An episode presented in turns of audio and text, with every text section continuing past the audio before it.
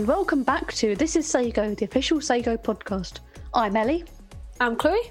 I'm Rose. And I'm Alex. So, in today's episode, we'll be talking all about SSAGO's past with the archivists. But first, On the 19th of April, we changed over to a new exec. We're super excited to see what they get up to over the next year. So here's them introducing themselves. Hello, SSAGO. We're super excited to get stuck in now that we've completed our full SSAGO exec handover period, but thought it would be good to introduce ourselves a bit first. So, hello there. I'm Samir, your new national chair of SSAGO, and my main goal this year is to ensure a safe return to face to face meetings and national events. Another part of SSAGO I'd like to focus on are the national SSAGO projects such as the Web Team, Virtual Team, SSAGO Pride, and others.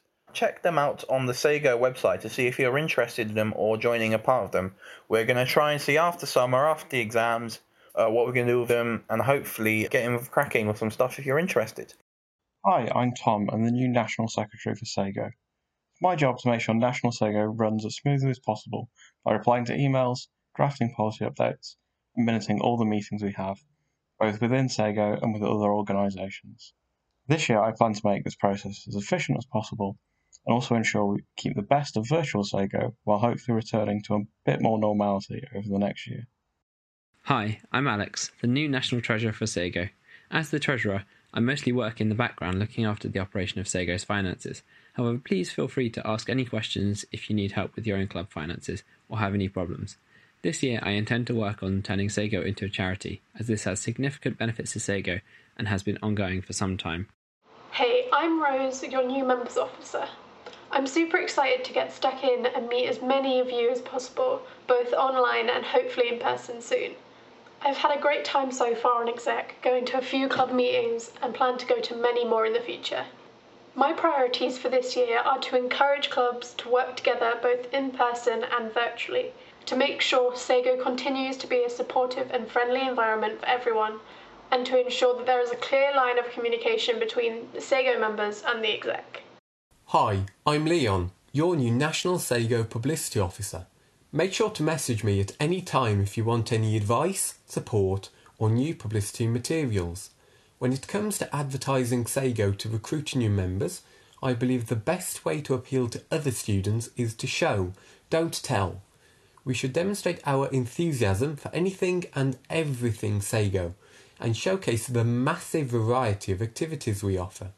I'm currently working on new promotional videos for SSAGO, so if you have any video clips from SSAGO events for me to use, please do get in touch.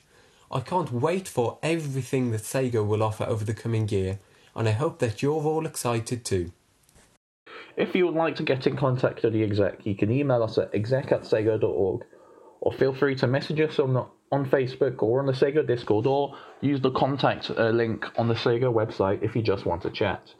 We have decided to hold an EGM on Sunday, the 18th of July 2021, in which a SSAGO Ball for Spring 2022 will be elected, as well as potentially other 2022 SSAGO events up for election, but this is yet to be confirmed.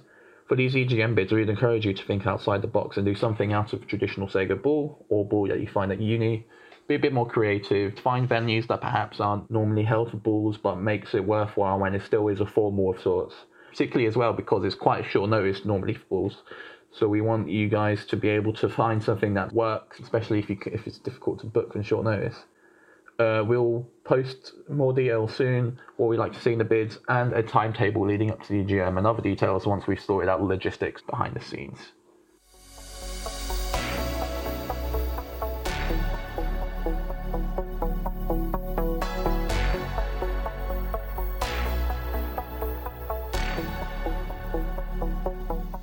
So, on this podcast segment, Rose and I will be talking about the SSAGO Archives, which aims to rebuild and maintain the history of SSAGO for everyone to see. We are delighted to welcome our two special guests Laura, who's been the SSAGO archivist for the past four years, and Charlotte, who has recently been appointed as SSAGO's new archivist. Laura and Charlotte, do you want to introduce yourselves? Hi, I'm Laura, as you know, and um, I've been in SSAGO since 2014. Um, and I did a history degree, then I did an archivist degree, and I now work in the financial services as a, a records and information officer, which is kind of like an, a branch of archiving. And hi, I'm Charlotte. I did biochemistry and biology, and I currently work in a secondary school. So we should probably talk about what an archive actually is, um, if someone wants to say. Yeah, so uh, it's a great question. What, what do we mean by archive? What does that word mean? It's actually from like Latin. Um, I don't have the definition though. But when we say archive, it's um, a collection of materials, and that could be in different formats. It could be paper, it could be um, digital, um, physical items, clothing, and it's a collection that's related to a piece of history, a person, an institution, um, and it tells the story of what they did. Um, so in SSAGO, we have lots of um, digital materials. We have minutes, organizational um, level of items, um, things that we create as part of an organization, but we also collect history. So through uh, memories, um, physical items that are donated down, like obviously in scouting, guiding. So um, I'm going to give you a bit of a, a debrief in this the SSAGO history. This is the abridged version. Um, I could spend hours going into the details.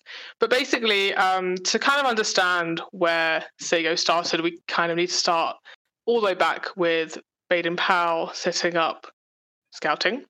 And later on into the 19, uh, 19, uh, yeah, 1916, he sets up the Rover Scouts.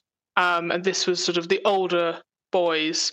And he noticed that uh, people were the boys were getting to the scouting age and then they had nothing to sort of do afterwards so he extended the scheme the first rover and ranger clubs are, uh, kind of appear around 1918 there's sort of a variety that sort of spring up in sort of cambridge and oxford manchester um, and you had a club for rover scouts and a club for r- ranger guides. Um, there's always a division between those. Uh, you have to remember the, the the movements didn't have mixed genders until way later into the 20th century. Um, so from there, clubs uh, did their socials. We have our first joint big rally um, in 1947. So up until this point, they kind of met regionally. The Oxford Club held an annual uh, Halloween camp, and that Halloween camp sort of just a way to meet other students from other clubs. But for the first time, um, this rally was actually by the Imperial Headquarters, Scout HQ, uh, ran this this big event at Birmingham. It was a week long summer, and the key bit was to have uh, a crew element. So crewing is, you know, when you you go to the campsite and you'll do some work the the site, whether that's building something or improving a facility. And they'd always have a formal dinner, formal opportunity to sit down, celebrate sort of their success. Uh, they guests, speeches, a bit like what we have as a ball, really. And 11 years later is the first intercollegiate rally.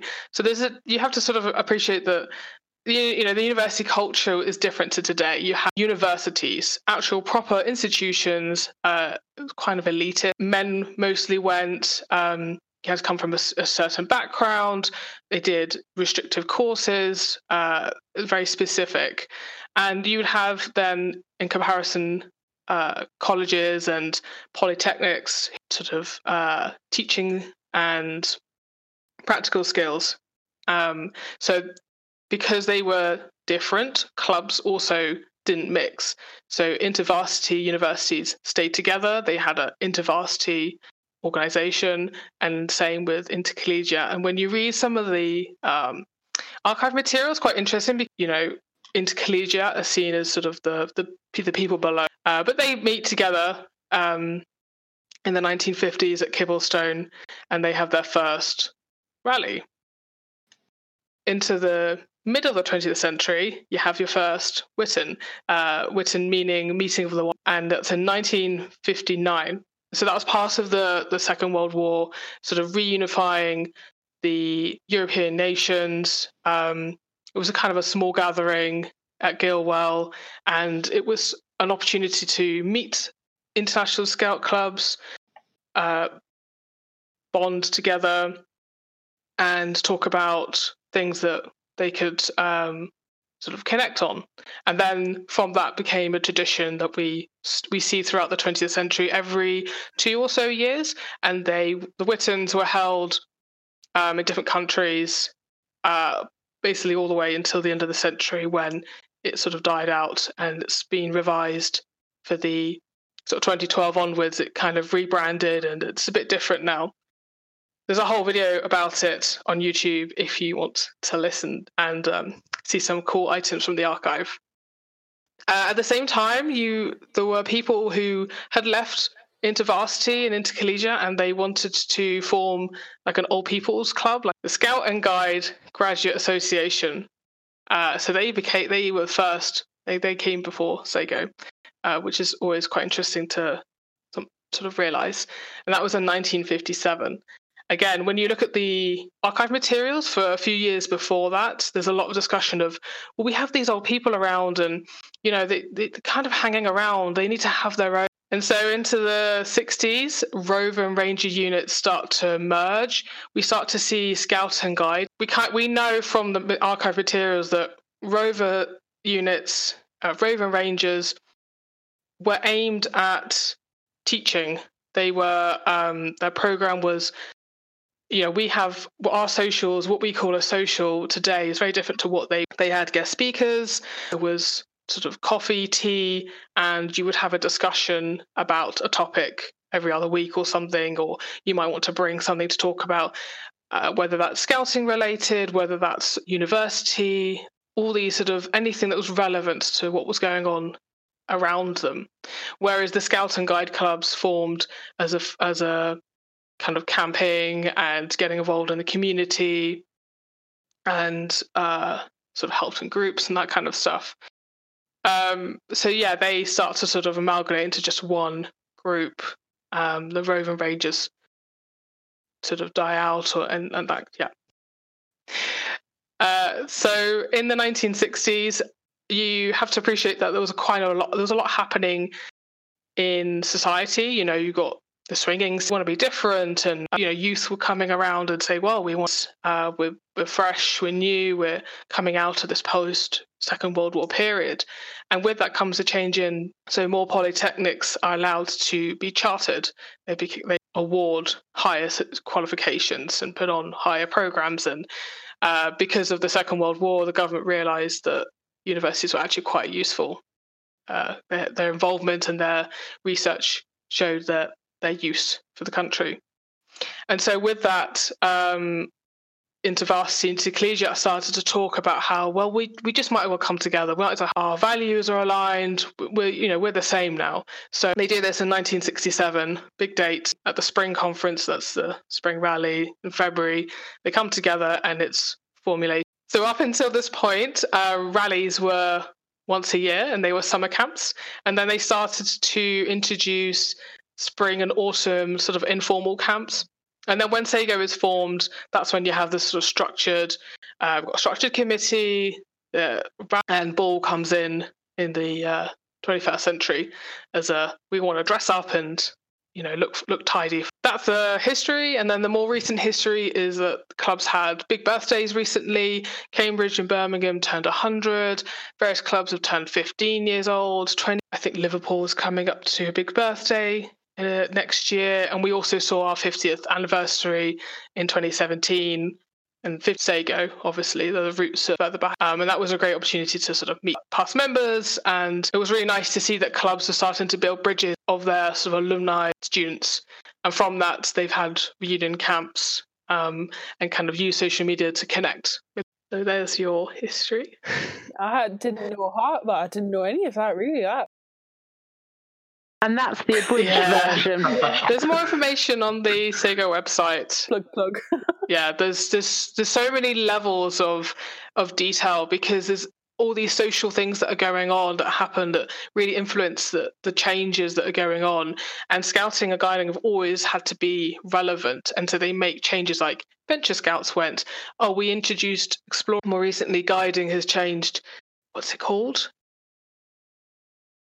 Um, they changed senior section into Rangers that's 14 to 19, and then Go Guiding Inspire, which is Yes. broadly the same as Network, where previously you had senior section went up to 25, which I think got quite messy when people went to uni because obviously you. If you'd been a ranger, you left your range, weren't generally going to go and associate with your new new areas 14 year olds um, whereas splitting it into a new section and having it work very similar to scouting, although it's sort of taking time to get set up properly, how it particularly students that can't don't feel they can commit to volunteering regularly, Inspire will allow them to still be involved, a bit like Network, as I say, with that kind of level of flexibility.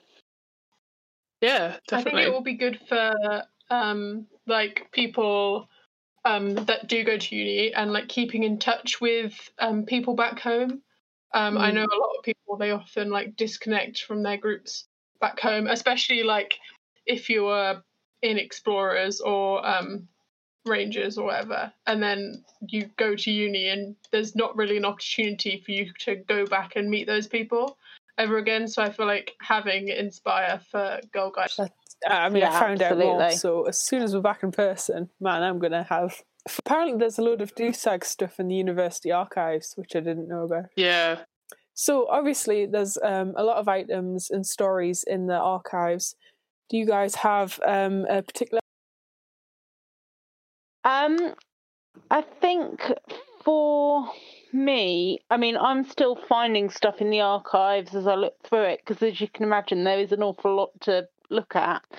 But the one thing that I've really liked looking at that's kind of more recent history are the rally newsletters from over the last sort of five, ten years because obviously it's recognizable to people that are in say things that happened previously but it's not you know some there are there are publications in there that date much nearer to the beginnings of SSAGO and obviously it was a very different organization back then whereas it's quite nice to see how yes things have changed yes things have moved on obviously things have diversified this year with doing both Build a Rally and Green Rally, Yellow Rally virtually because of the COVID pandemic. Whereas, you know, there, there's newsletters from the one I- remember, like um, Nottingham Outlaw Rally, Witan in a Weekend Rally from sort of 2017, 2018, um, and even into 2019. Those things that students that are maybe freshers now, or even sixth formers now, who will be the SSAGO members over the next few years, would recognise as how a rally works and obviously familiar but not quite if that makes sense um, but also quite a lot stays the same over time so I think also the um, the newsletters are a nice personal touch to the rallies. Like we we get a you know the reports come through and uh, something might go up on the website, but these are made by the people for the people, um, and there's jokes in it, and like the horoscope's are always quite funny, and it's a nice way what we've all been up to over the weekend. Even though they're quite stressful to make, quite time consuming as well. From what I've yeah I- think that's the thing is it's quite nice to have the personal touch as well as almost the more official things like the reports for reps meetings agendas and meetings relating to sort of the event committee when they're planning and that's all very nice to have but at the end of the day it's kind of the best way to get a feel for how an event was if you weren't there is to look at it through the eyes of people who were there and having those photos, having that have maybe come out of conversations like happened at rally, it, it's interesting to sort of see it through the eyes of somebody who was there when maybe you weren't. And obviously, those human stories are also as important to preserve as the kind of mm. official. I guess it's interesting as well because like the the newsletters obviously I mean you know more about them than I do, but I guess that they're tailored to a specific you know they're not aimed at promoting the rally you know in the archives. It's it's very much a for the people there. it's a standalone yeah, so it stands in its time. So I guess it's a different Yeah. perspective. Mm. Rose, do you have anything to add? You've been very quiet. It, it, it can be hard to talk about something if you've not seen it. I do. I, we we appreciate that. Yeah. Yeah, no. Um, Yeah. Yeah, I think it will just be interesting to see sort of as like promotion, like especially for like the like this last year with everything being virtual and like promotion for things becoming a lot more virtual. So like seeing, I don't know, um, memes that have been made now within SSAGO and like people looking back um I don't know, five, ten years down the line and to be like, oh, I remember that meme. Um and things like that. Um just like how generations have grown and like what what's funny and how people communicate differently now is quite interesting. Very excited for memes to become a historical source in exams. I, I and can't wait. It's, it's probably, I'm it's probably going to be a them. few archivists' time until sort of the memes truly start becoming sort of the, the ancient history of SSAGO. But until that wait, and this just looks up at some random stuff that has been posted on this Discord. Imagine trying to explain the meme sport. Yeah. if that doesn't like continue as being a thing, that'd be quite interesting. I mean, as well, I think memes from sort of this current time period, the last year or so going forward over the next few months. Again, it's a snapshot of SSAGO during COVID, and that has never happened before. As an organisation that, and in the future, where everything's had to go online, events have been either cancelled or What is moved it? online. How do people feel about what was going on at the time? But you need a lot of context to understand them, and I'd be really interested to see how well memes age. Um, how far do you need to go back to under still under, to still get and relate to what's going on, or do you need context behind it? Do you need? Um, I don't know, but Mm. it'd be very interesting to see. People are going to be very confused between Yeah. the uh, Dusag and Nusag rivalry memes and then the fact we're hosting a joint rally. Yeah, and I mean, even like in terms of that's uh, again relating to the Dusag News rivalry, relating to COVID. Okay, yes, it may be beyond my time as archivist, but there's going to be in 15, 20 years people that don't even remember, you know, all, all the babies that are the SSAGO members of 2040 probably won't have noticed anything's different. So it will be interesting as well for almost future generations to be able to what SSAGO did, how SSAGO adapted to the pandemic when either not been born at that point or when they were so little it didn't really make any difference to their lives as opposed we're looking at it now and even how maybe SSAGO members of 2025 will look at it. They were here, they lived through it, they remember it, it impacted either their uni, their schooling. What that, you know, that sort of viewpoint is going to be very, very different. I think once you get people coming into the organisation who weren't around. you need a lot of 2020. hindsight to really appreciate what's happened. Um, I happened Yeah. to come across a, an interview with um, someone from the Horrible Histories team, and they have rebranded the books. The books, the content's pretty much the same because it's history. Um, to make it, yeah, they rebranded the books to make it more relevant.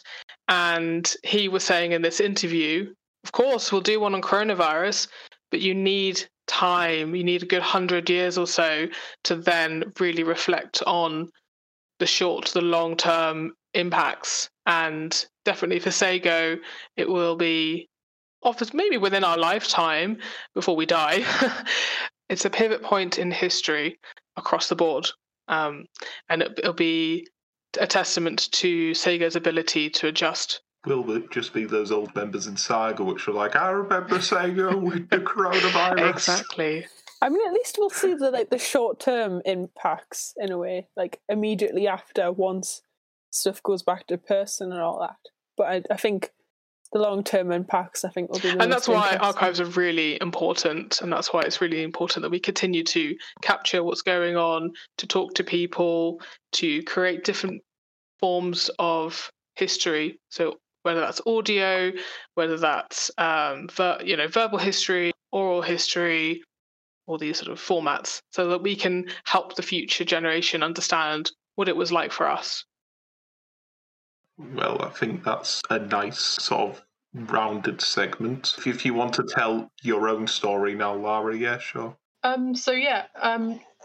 Larah, do you also have a interesting story? Yes, I do. Uh, so one thing that I've been trying to do over the few years is to gather stories from past members, and this was part of the 50th anniversary museum that I made for the camp.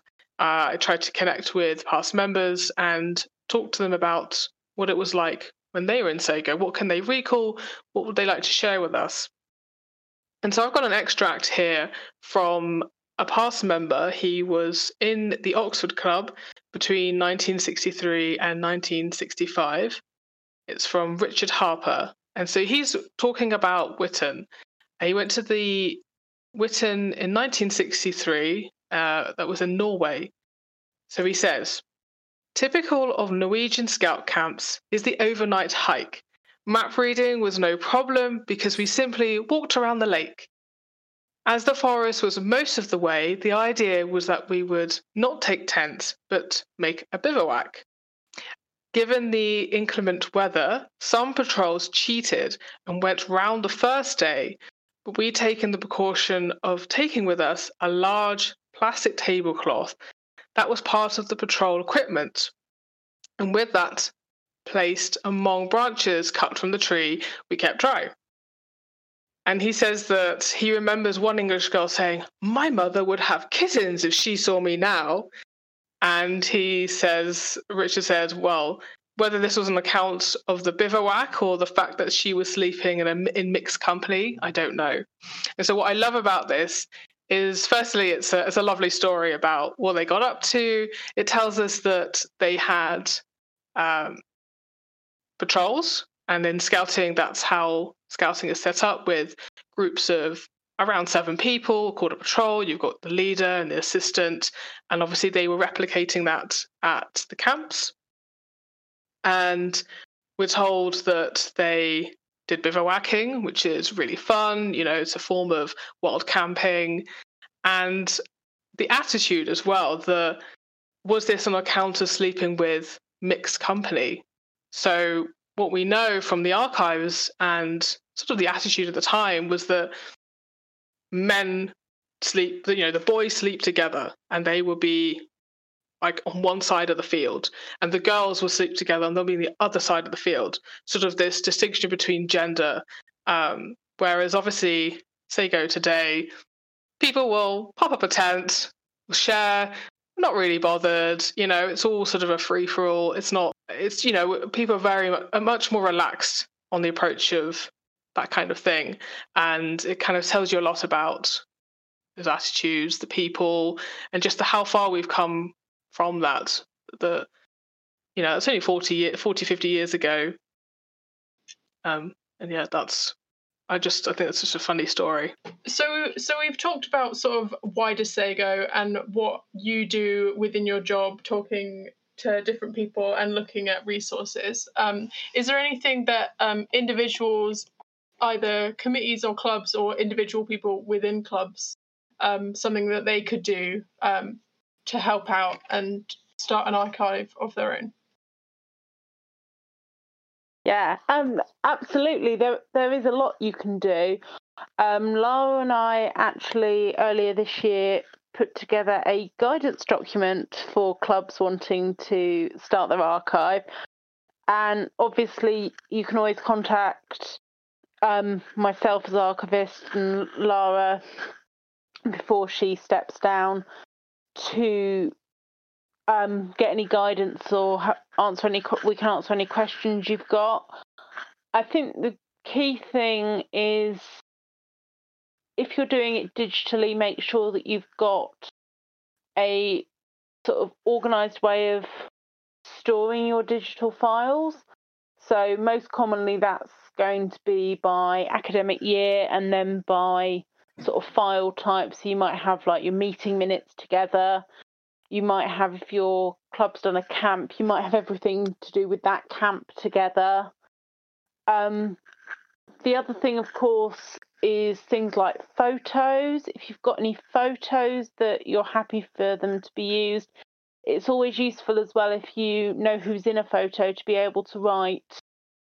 Um, either if it's a hard copy photo, you could always write it on the back or on a bit of paper that you put in with it to say kind of a bit of context to do with the event, who the people are, uh, when it was taken, where it was taken, because obviously, particularly if you think of events over the last few years before COVID, the in person events, you could probably put two photos from a campsite at two different rallies side by side, and it would probably be relatively difficult to tell which event was which. Whereas, obviously, if you can kind of put that bit of context in, it saves future generations having to do guesswork. Um, in terms of club committees, if you can speak to your university, particularly the libraries often have a division that covers archives. See if, you know, they, they may have stuff from your club from 40, 50 years ago that you don't know about. Um, so it's always worth asking if they have anything relating to your club. If not, then, or even if they do, you can add to that collection. Always worth making sure that you're depositing the items. I believe Yes, that's, that's right. right. Larah, please correct me if I'm wrong. Um, I am learning, and um, make like make sure because that then means that you retain the rights to the items. If you wish to take them out, you can. Whereas if you like gift them to the library, then then you've got no rights for them anymore. So that's always worth thinking about. I think as well, it's important to make sure that as well as you know you having all these official documents, so your committee meeting minutes, you know, record of program, what you've done in your if you have weekly club meetings, that's always useful to have because that kind of gives a general overview of what you do. But it's also worth, I think, having kind of taking the time to get the personal stories of your members. So you could give them a sort of basic questionnaire to fill out and say who they are, you know, what course they're studying, how long they've been a member for, and kind of get them maybe to write down a couple of funny stories that they can remember their best memories. And that means that you will have a decent sort of knowledge base and information base to start your archive with, particularly if you're starting from scratch, which at least gives you a foundation to build on. And it is worth making sure that you get these personal stories because meeting minutes are lovely and they're very important. But if you're a member in 20 years' time, you might be able to relate to something that somebody said, Oh, I really enjoyed going to a rally because. Whereas the committee, sort of your club committee meeting minutes, may not be quite as sort of relatable to because obviously things do move on. So it is nice to have a balance between kind of the official records and that sort of personal touch. Yep. And I feel like I waffled horribly. I'm now thinking in my head, I should I should do a DUSAG archive. Mm. There is no, no, no, no, should no. Um, so. Dur- Durham. Oh, it's so annoying because of the pandemic. I actually was started to plan a visit for last summer to get some people to come with me to visit the Durham archive because there's so many Rover Ranger uh, materials. Um, they've got a catalogue. I can send you a copy if you want to have a read of it. It looks amazing. Yeah. Oh, so yeah, there is. A, so here's a good situation. There's a, a collection already existing, and so that's a great start. You can go and visit. You can speak to the library, and you can just get together something to uh, summarize the year. Like in Southampton, they have a, a logbook. So every week, their archivist, who is appointed in their committee, will write down and take pictures. And so over the year, they collect all that information. Once the book is full, they deposit it into the archive. And it's a nice sort of continuous cycle. Hmm. Yeah, and I, I know another way of doing it, which Nottingham did. So I, while I was at Nottingham, I was publicity officer, which included the responsibility for the archive. And the way that we did it was once a year, you had what was on the programme as archive night, where if anybody had any photos, anything they wanted to be added to the archive collection, that was sort of all collected on that night. We often had sort of a history quiz about either SSAGO or about the club. We also kind of got pens and paper out, and people could write something, draw something to kind of represent SSAGO and what SSAGO meant to them, which again adds that human aspect without saying to somebody, please write me an essay, because let's face it, people don't all want to write pages and pages. People don't always want to read pages and pages, and you can get an awful lot from images. And then what we would do is we would, as a club, organise a trip a few weeks after that and take everything over to the archive, which was then an opportunity for members to look at what was previously in there. But we'd also then add kind of that year's batch of stuff to the archive on that trip. So that's another way to do it if you don't want the kind of every week I'm going to write something and take it when this book's full. You can look at doing it either termly, monthly, yearly.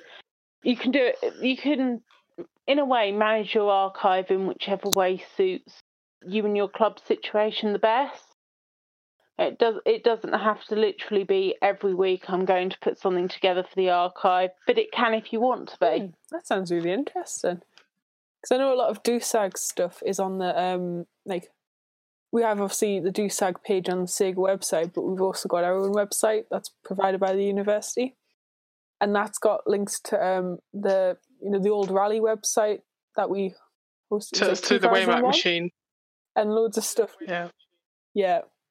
It's loads of stuff like that, like exec meeting Mm. minutes are on there. And it's great because I like reading through them and go, ah, we're dealing with the same problem. Like some issues are just sort of timeless for club committees. But then also it's like I'm grateful we don't have to deal with that issue. So it's it's fun. And then in a couple of years' time, Chloe, uh, there's going to be future DUSAG members looking at why there was a werewolf officer elected in 2020. Oh no, I think I've probably me- messed up um, that for the archives because there's like no context provided at all. So I was going to say you. It might be worth providing I context. guess, it'll, I guess it'll be in like the um, EGM minutes, but I don't think it'll come across that it was a joke because I think based on the minutes, it seems like a this genuine, serious consideration we did.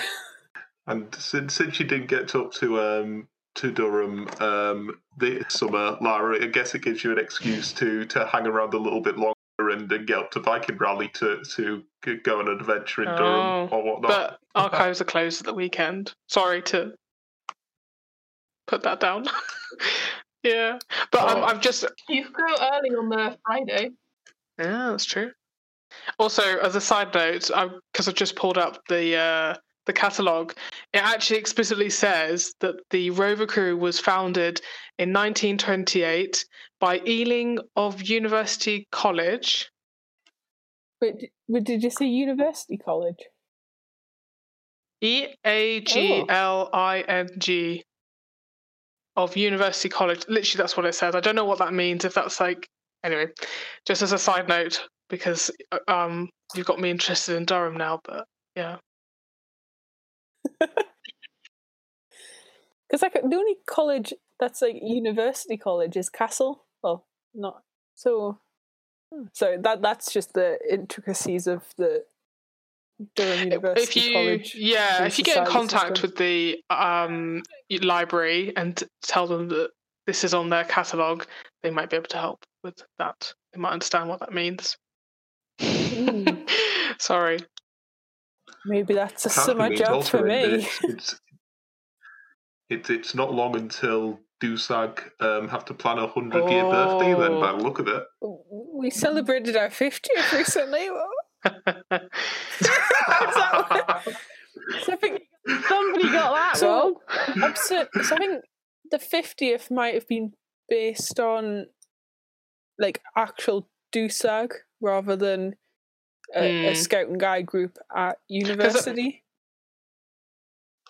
Well, yeah, because 50 years of SSAGO was 2017. And I think the DUSAG So one was around then as well. So it would have been 50 years since officially, like, DUSAG became DUSAG within the context of SSAGO. Wouldn't have been before 2017, but the clubs almost that fed in to become what is now DUSAG clearly been around a lot longer. Um, does that give me excuse to Right. hold another celebration for DUSAG? as well. I think by connection, it technically gives you an excuse to hold one for Newsag too, as um as obviously Newcastle Uni formed from a Durham Uni college, and I think it would have still been connected to Durham at that point. Yeah, it would have been. We only became our own uni in the sixties. Yeah, I feel like I, I, I feel left out just because um like Keele hasn't really been around that long. Like, it hasn't. But you are making the history. You are the history. like we have an archive document, but Yeah. like we didn't really become a thing until like I think this year is like our five year anniversary. So we were planning on doing like a five year anniversary thing, but like obviously that can't happen. Um, but I feel like from what I know about Keele is that like sca- there was like a, sort of a group of like students that were into sc- um, scouting and guiding from like 2009 ish um, when we were the um, we were a network group called the Keele Pirates, but Ooh. not not with an I, but with a Y because that's just so much cooler. Um, for some reason, I have no idea why they named that. Um, and there is a quote from someone that like started the um, like started doing Keele when Keele SSAGO like started back up. Um, there's a quote, and it's um, basically saying that when um, when we were called the Keele Pirates, um, from what I have gathered, they basically just get drunk and set fire to things, and that that is all it says about. That is the only information I have on the Keele Pirates. So I guess you're on like a privilege. I guess Jack's not.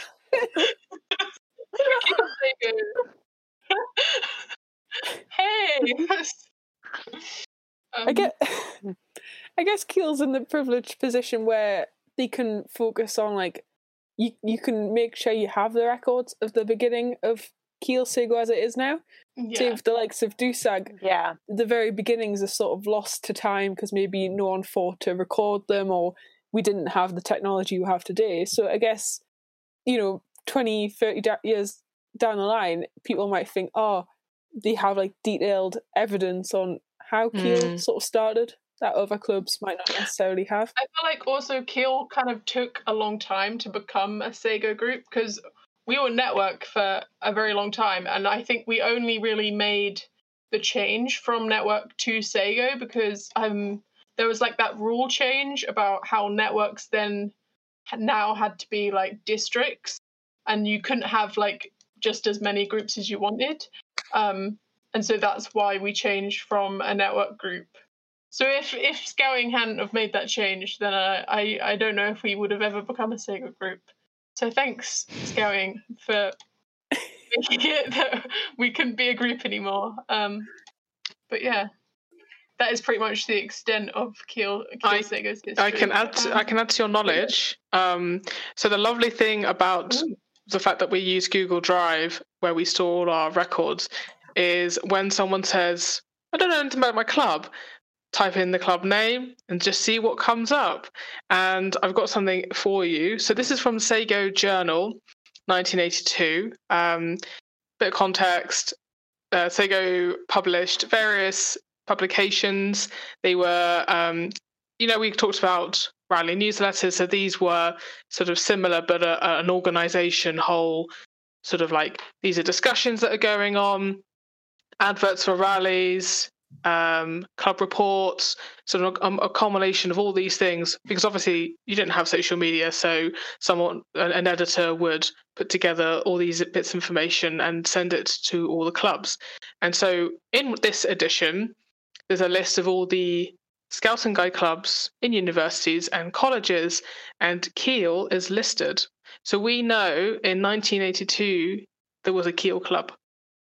Oh, I'll add that to our archive document. yeah.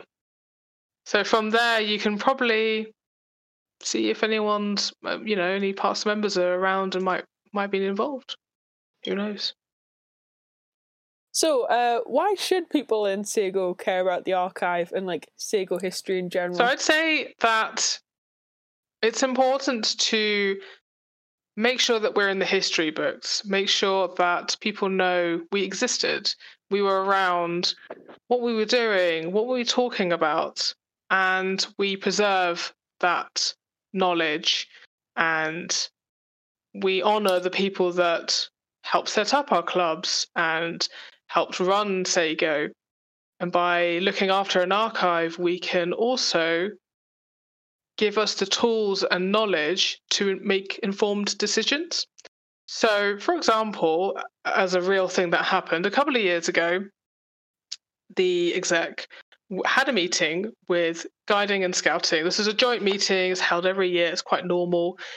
But on this occasion, Guiding turned around and said, "You know, we don't really have any records of of SSAGO and you guys. I don't think we have a relation." And the they kind of went away, the chair and the uh, members officer that went, and the chair happened to mention it to me, and I said, "Well, that's funny. We've that that's you know we've got records that actually imply that we've had joint meetings from the 80s and the 90s they're they're your evidence and he said great send me a bunch um, and I'll take them through. So archives become a really useful source of evidence, evidence based actions, decisions. And so when he went to the meeting again, as it turns out, he didn't actually need the information. We don't know whether that's because maybe in the guiding side that they had uh, made their own discoveries or decisions, but at least he was able to go in with a bit of ammunition, I guess, a bit of sort of preparation. And so we see again and again where we need to look back at our records, we need to understand what was going on, and then you get that appreciation for how things have changed. I think it's important as well that we kind of maintain those personal stories because obviously SSAGO, with it being students, it's predominantly going to be that kind of 18 to 21, 22 age group, which is a group that actually, if you think it's quite a small section of society at any one time, but it's it's the uni students who have lived through whatever is going on in the world at that time and kind of how they've been able to adapt like with covid and you know who knows what will happen in the future. It's quite nice to be able to have that record of how people have lived and as well that there've been references in sort of older stuff to there being lots of rubbish at rallies from where students were maybe drinking quite a lot and therefore you can get a sense that maybe students aren't drinking quite as much as maybe they were sort of 10, 15 years ago. So it's quite useful to be able to kind of look at the trends and what's changed in terms of students because obviously, you know, students are still students, they're still at uni to learn, but kind of the specific things that affect students and that affect kind of how they act, how they behave, what's going on in the world around them are going to be slightly different, maybe every few years, as the world does change. So it's quite useful to be able to kind of look at what's happened, obviously from a very kind of elitist organisation back in the 30s, 40s, 50s, going into the organisation we've got today, where we'll all quite happily get together in a field for a few days, do activities, take over Cadbury World as we did in 2019 for an afternoon. And things change, and it's nice to be able to see how things were and look at what we've learnt, what's changed, and obviously future generations to be able to do that and see how things have adapted. It's always nice to be able to think that in 50 years' time there might be somebody who hasn't even been born yet who's looking at how we did things right now. So I think for me it's quite important that we preserve what's happening right now so that that information is there for the people in the future. Do you think the high turnover of like students has an impact because you know uh, you know arguably the the the usual like degree term is three years.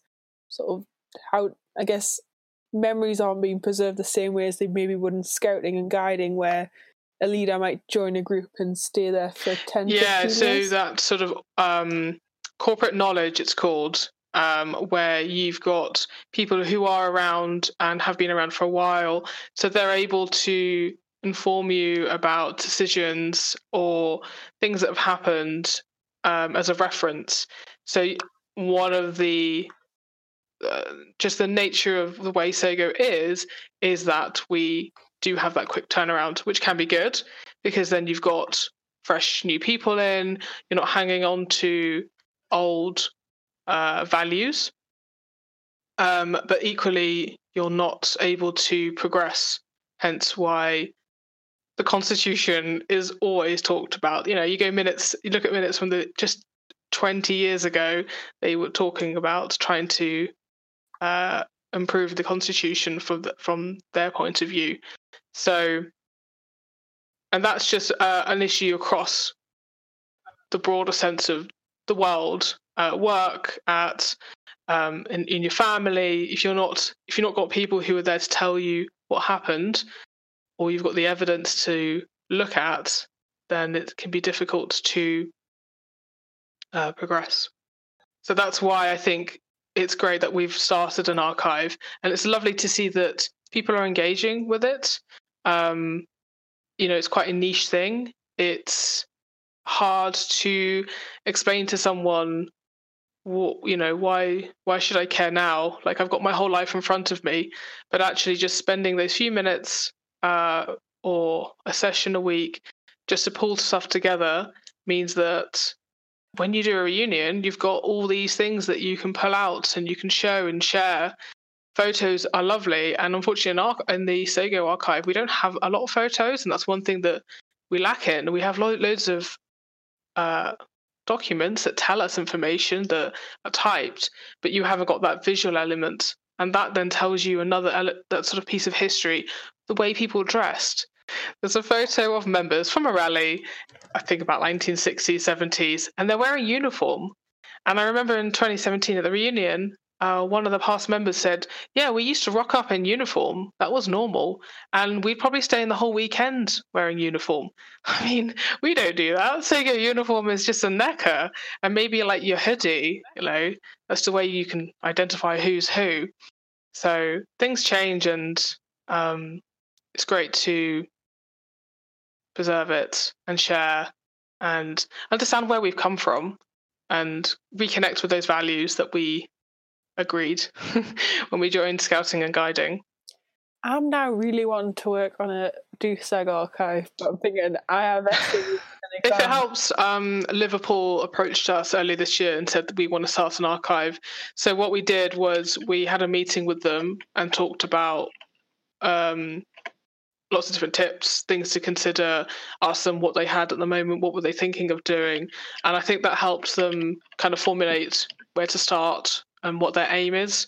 So, you know, obviously, then we made the document from that conversation, realizing that, you know, yeah. Yeah, I was going to say from that conversation. But if it, it, it we can sometimes be easier just to have a conversation. You know, you could read the document and then maybe you're, if you're still thinking, I'm not sure where to start or options and things like that, then you could always just yeah, have a chat if you want. An example of using the archives as a way to help us inform our decisions is regions. So, regions isn't a new thing. They did it in the 90s, they tried it in the 2000s, and then it suddenly came up again. And so, when the discussion started in like 2017, I said to reps, This hasn't been done before. Here is the information. Um, I'm not sure why it didn't work, but this is how they did the d- division. And um, the the discussion on regions has since continued for four years. So I do every now and then. It's just um, it's a really good example of of you know archives isn't just collecting history and we'll just shove it into something and you know close the door. It's sharing information. It's using it to um, make good decisions so that we don't repeat ourselves. I mean, you know. So yeah, thanks so much, Larah and Charlotte, for coming along. Um, we've me and Chloe have definitely loved um, this evening and definitely want to get stuck into our own club ar- archives now. Um, if anyone listening um, is interested in starting their own archive or looking into um, their club and their club's history, um, do feel free to get in contact with either of them and they will gladly help um, and lead you in the right direction. And you can find both their emails on the Team Pink section of the SSAGO website. Thank you so much to everyone that took part in this episode. As always, if you and a group of your SSAGO friends want to record a segment for the podcast, just fill in the Google form in the podcast description. Or you can get in contact with us through the SSAGO podcast Discord channel. Thanks for listening, and we'll be back soon with the next episode.